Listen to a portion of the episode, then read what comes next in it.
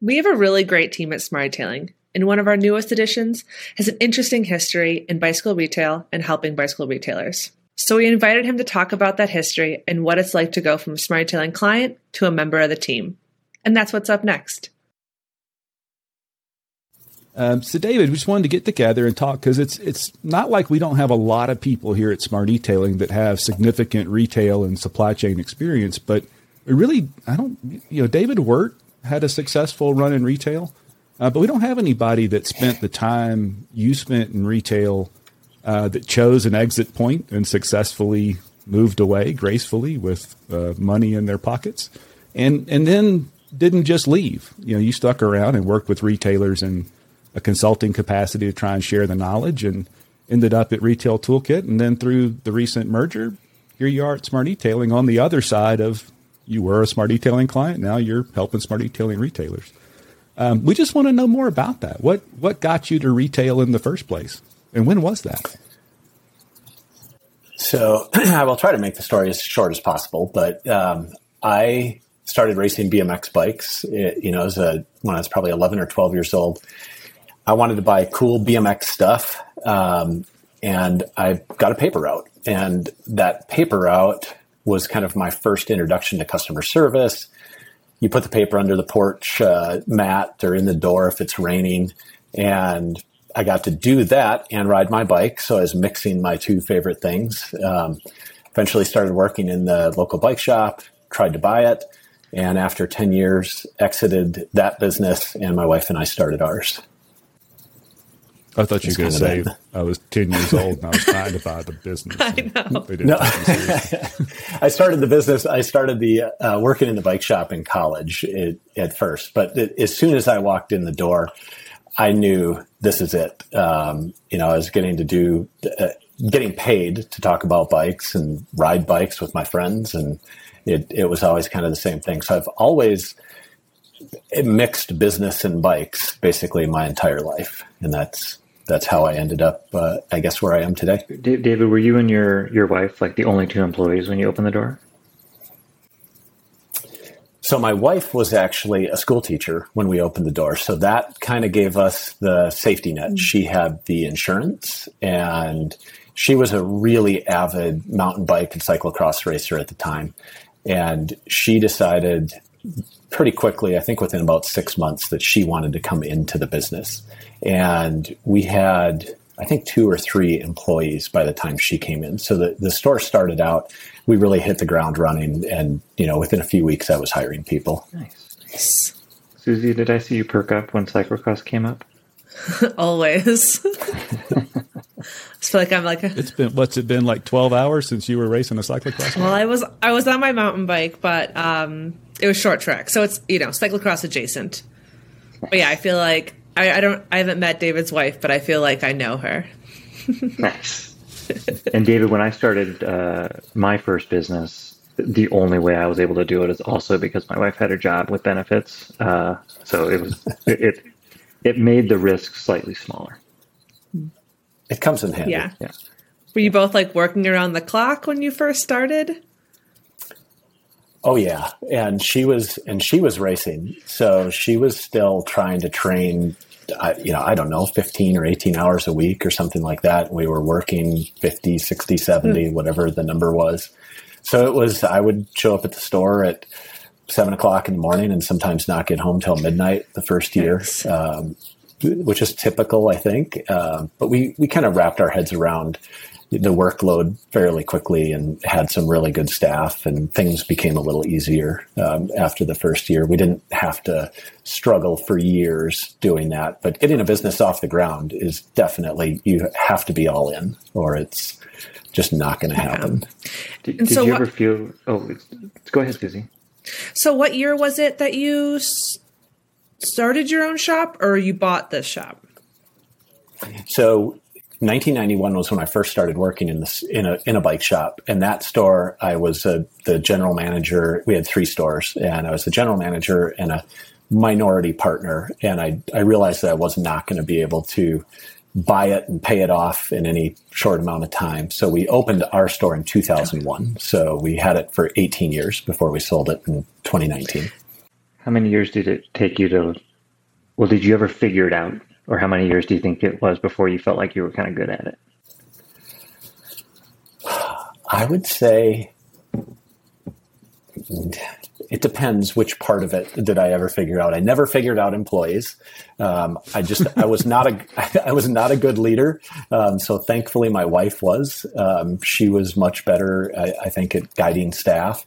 From the business standpoint, I would say the last five years, I felt like we were really in in high gear and I don't want to say figured it out, but we had maximized its potential the last probably five years. Ryan, that was really good when he when he said I never figured out employees. You didn't go, yeah, those. it was in here. no, I'm just kidding. That's my favorite part. Uh, you know, talking to customers and working with employees. That, that's my. I think I don't know if it's my strength. You, you you all can take a little survey after I'm off the line it, it, it's our turn, guys, not to react when he says that.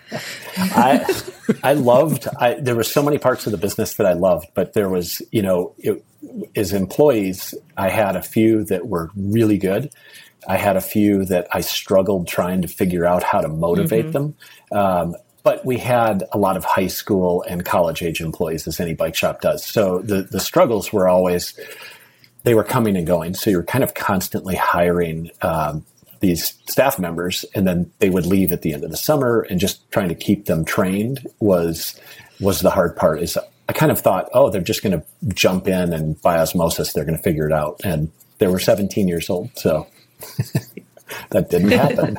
Did you feel like that, uh, that initial store from 91 and those couple of years, were there mentors in that that you learned from, or, or was it one of those situations where you got there and just could see better ways to do things?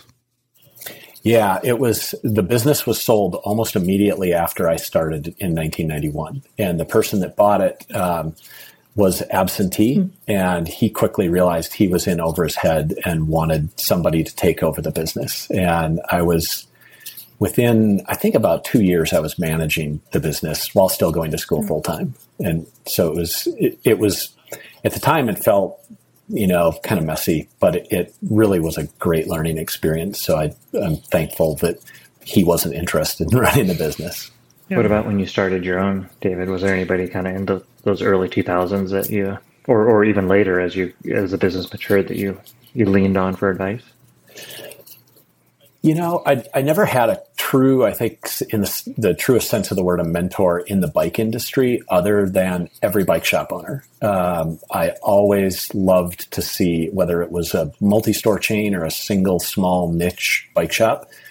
I, if they were trying, those were my mentors. So I, I, I get in trouble still to this day. If I see a bike shop, I do a U turn, I want to go in. And I think I learned something from every single one of them. Uh, mentorship wise, from a business standpoint, was really um, we had an attorney who was also a customer that became a really good friend, and him and our accountant were both. They didn't hold back. They gave us great information and advice on the business side. So, business mentorship was actually kind of more professionals that we had in our corner. Cool. Since you really, how did the um, oh, sorry, since you've really gotten to see bicycle retailer retail from you know I guess over the past thirty years, is there anything like markedly different now? You feel like? okay.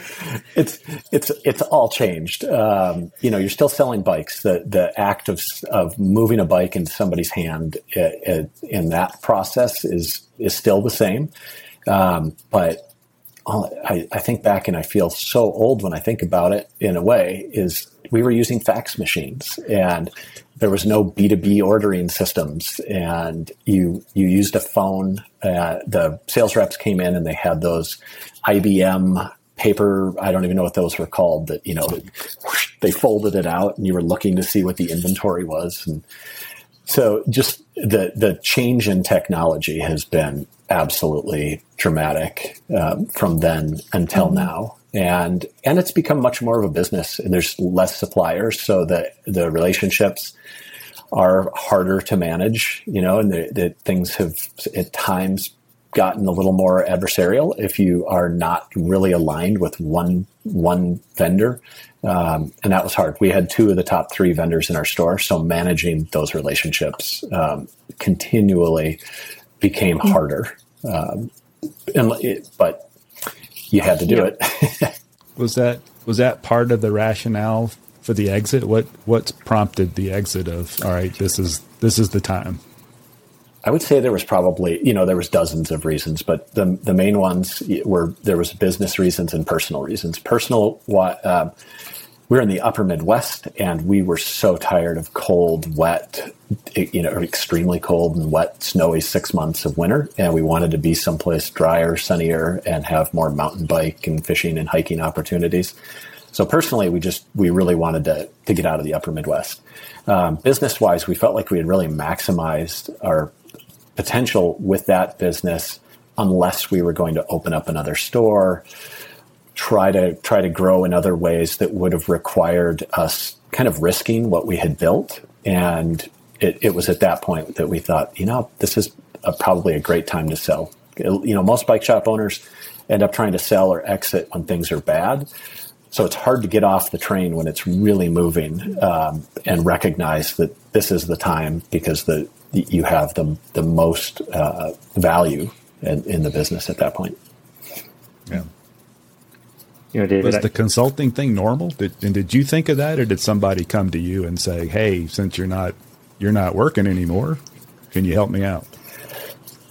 Oh, that so uh, I, I, wrote a couple articles in Bicycle Retailer, and then I was introduced to Brandee Lepak, who was the president of the NBDA at that time, and she was talking about the P2 programs, and I don't know. I don't know if she was actually ever offering me a job or wanted me to do that. I was not. In, I, I wasn't interested in doing the in that particular work, but I, I said I could have really um, used somebody that I could just call as a retailer, you know, and have a, um, somebody in my corner that wasn't, uh, you know, one of my vendors or it, whoever, but just a, a, a, different party that I could call.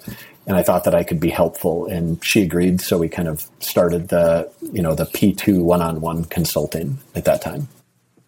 And that, David, I know you were a long time smart e-tailing client, and there's a whole, you know, a lot of people on our team that knew you. I'd say relatively well. Um, but that's the time when I really first kind of became aware of you as a thinker, is reading your articles in Bicycle Retailer. And uh, I want to say that after your first or second article, I tracked you down and we we we talked because I was I just really liked what you had to say.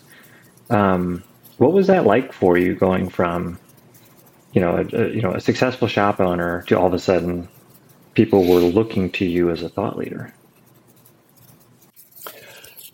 It was it was a little surreal, uh, super humbling because I, you know, I owned an, an, average sized store. We we were outsized, I think, profitability wise. So, you know, I, I was confident in in my skills and information, but um, there's such a wide variety of retailers out there that it was, you know, I, I realized quickly that some of the information that I had was rock solid across the board, and some of it, you know, there we we had some some lucky breaks too. Being in the you know being in the Upper Midwest, rent was cheaper, uh, payroll is cheaper. There was you know we had some legs up out of the gate that that maybe people in a in a different market didn't have. So just trying to adjust to that and um, acknowledge those differences because I think I came out of the gate at first swinging pretty hard. You know, everybody can do this and and make as much money as we did, um,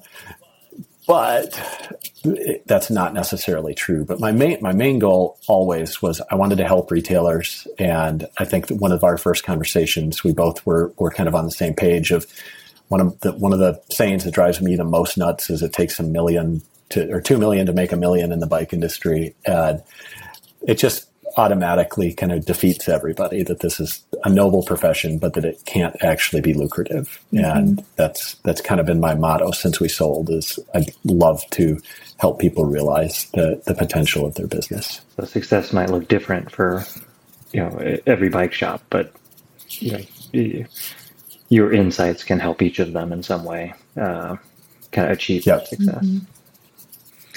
And I have not had a conversation yet that I didn't learn something. Um, and a lot of times it's big, big things. The you know each retailer has expertise in their in their world, and it's it's pretty impressive. There's we have a lot of smart people in this industry. I think we can all maybe say That's the same thing that you know. Yeah, exactly. Yeah, yeah. If it wasn't for our customers, we wouldn't know half of what we know. Uh, I, I'm very lucky to have some great mentors. Sure. yeah. Where was the connection to Retail Toolkit? Were you a Retail Toolkit user in your business, or how did you get involved with that in the first place? No, so I I knew of Retail Toolkit kind of mystically. Um, it was still when we had our business, it was still um, kind of a friends and family of of uh, Noel Kegels that were that had access to Retail Toolkit. In our store, we had a store that was only uh, 30 minutes away from one of his, so I don't think he was actively recruiting his competition uh, at that time. Um, Dan Kowalki, who was the the general manager at the time, he reached out to me because Retail Toolkit's providing the benchmarking platform for the NBDA P2 groups, and he saw a connection. He thought that would be a great place, you know, to for he and I to meet. And as soon as he described the product, I thought, where's this been all my life? I could have killed to have used this. And we just, we kind of carried on the conversation for about six months. And I finally said, I want to sell this. And that's, that's where we started. And that's how I was introduced to it. What's that, what's that been like, you know, uh, shifting gears from retailer to thought leader to, you know, you know, you, you combined with consulting, to then advocating for a product and and not just wanting somebody to be successful but but talking about tools that you have to help somebody be successful. Yeah so it's uh, there's definitely a balance. I don't want to oversell because i want them to trust uh, to to develop that trust. And occasionally there there are retailers that maybe it won't work for. They they just don't have the interest in in diving that deep. The flip side is i i really feel passionate about the the tool set because it can be of great use to a retailer, and it's it, it's things that they don't typically have at their fingertips, and if they do, they really have to go you know in a roundabout process to dig up that information. And I I did it with columnar pads and and calculators and pencils, and it would take forever. And now you can just look at a screen and there's the information. So uh, I'm super passionate about it, um, but try to have that balance and feel like I'm, you know, consultatively selling them and not just trying to get the sale and run away because we want to keep in contact and develop a relationship with them. Mm-hmm. You Susie, you and I have talked about that kind of over the years, and, and well, and just David, that's why you're just such a good fit for SmartEtailing. But you know, Susie, you know, it's uh, you know, we're partners. You know, we're building we're building long-term partnerships and mm-hmm. uh, but we're also asking for a fair exchange of value can i assume that you have that similar well you have the similar passion for what we do but also the humility around asking somebody to you know buy something from you yeah if if if what we're suggesting doesn't make them more successful then it doesn't make us more successful like it's yeah was it exactly. uh, this is getting kind of heavy, so let me lighten it up a bit.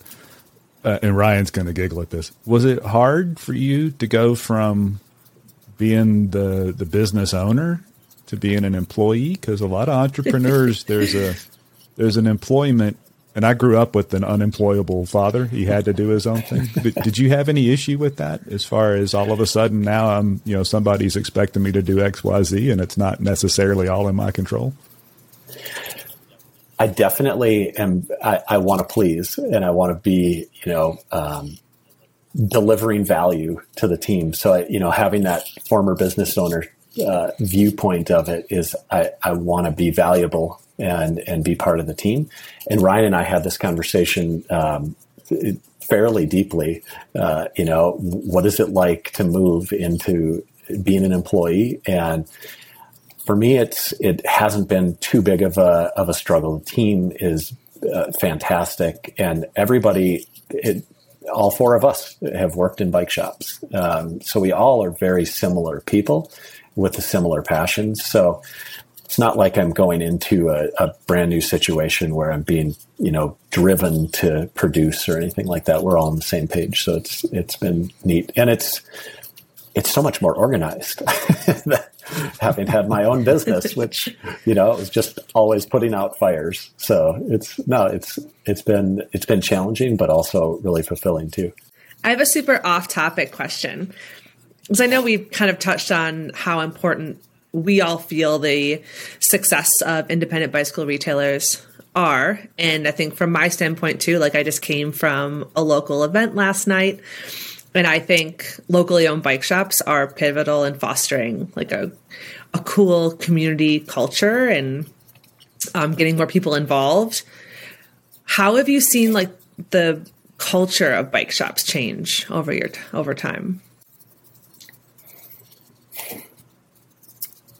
Boy, that's a that's a curveball question. I know, sorry. I, I, I, think that bike shops. No, I think that we've seen bike shops in some respects become more business-like. Mm-hmm. Certain certain bikes, uh, bike businesses have become much more uh, commercialized. But generally speaking, I think that that cool bike shop vibe still exists in, in, in almost all the stores that I go into because the people that are working there are very much into riding and they want to share that that excitement and that stoke to get people out there mm-hmm. riding.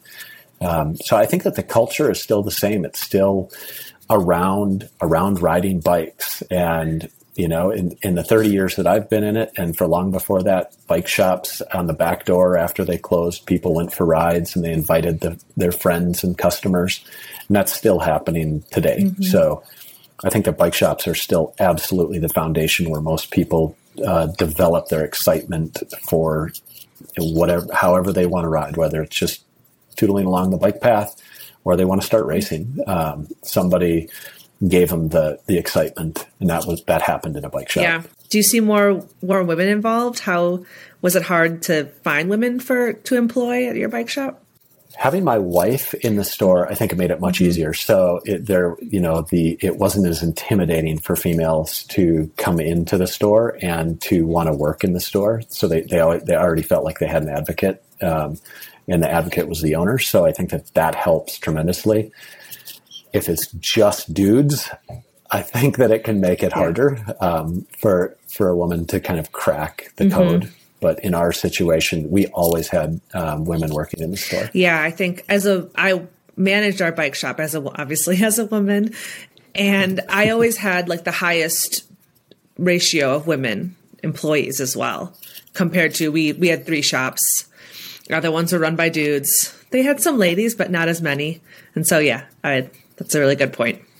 Yeah, I think I'm I'm ashamed to say that when I was when I was running stores, our ratio was not good.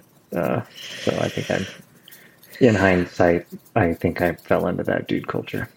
It's a, it's a hard cycle to break, you know, and it, but having having women in the store makes it an enormous difference in that comfort level, mm-hmm. and that's that was always, uh, I think, just a pivotal part of our success was my wife. You know, we had all the different types of people that somebody would want to see and, and talk to when they came in the store. So it, it helps with customer comfort too. Yeah, absolutely. You know, what you said around kind of the bike shops being pivotal and, uh, you know, it really does line up with where the market's going, you know, despite the fact that maybe, you know, bike shops is maybe more defined as bike business today.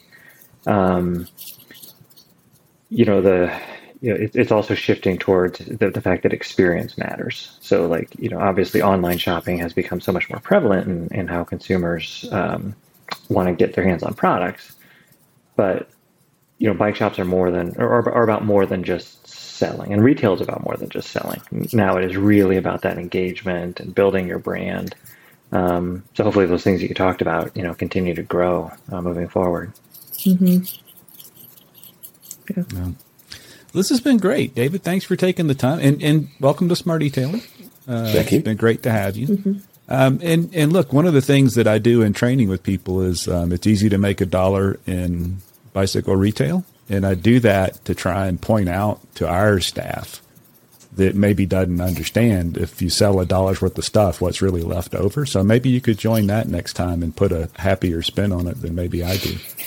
um, and if anybody's got questions uh, for David, you can you can reach out to us at SmartEtailing. I'll put his email address, even though he doesn't know I'm about to say this. I'll put his email address in the description down below. If you have questions about uh, whatever it is, if it's bicycle retail in general or retail toolkit, he is certainly our retail toolkit expert um, and can get you up to speed on that.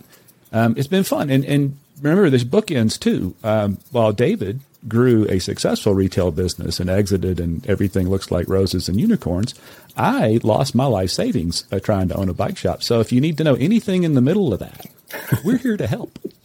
Was, You, any other questions? You before we wrap succeeded at owning a bike shop, Mark. yes. It, it's, it's it's just a profitable growth. These pesky money parts. Yeah, yeah, yeah. And we had a ball. And look, and I'm super grateful because if it wasn't for that experience, I wouldn't be at SmartEtailing. So I don't ever complain about that. It's it's uh, something my wife and my wife worked there too, not because she wanted to, because help. Yeah.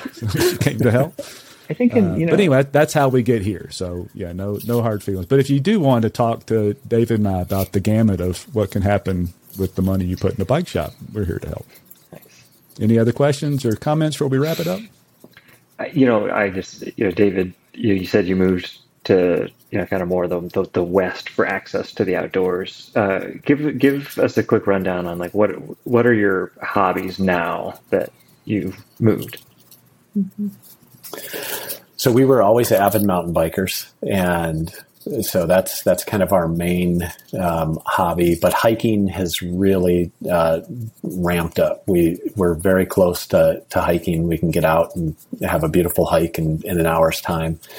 Um, love fly fishing, so that's um, been something that I have a lot more access to out here, and that's it. Dogs and camping, and some way to mix all of those activities is the uh, the perfect weekender day. Super. All right. Well, uh, we'll wrap this up. We'll get this up and uh, ready for everybody to listen to. And if you ever call SmartEtailing and ask for David, there are three. if if they say which David, just say Safety Dave, and that'll get you to David DeKaiser directly. And maybe he'll tell you why he's called Safety Dave. You're going to regret over telling. Got to get that. David. Had to get that in there. We debated No ahead of time, and it didn't come up, so I wanted to make sure people knew who they were talking to. All right. Hey, well, Thanks, welcome Mark. to Smarty Town, David. Uh, welcome. Thank you, Ryan. Thank you.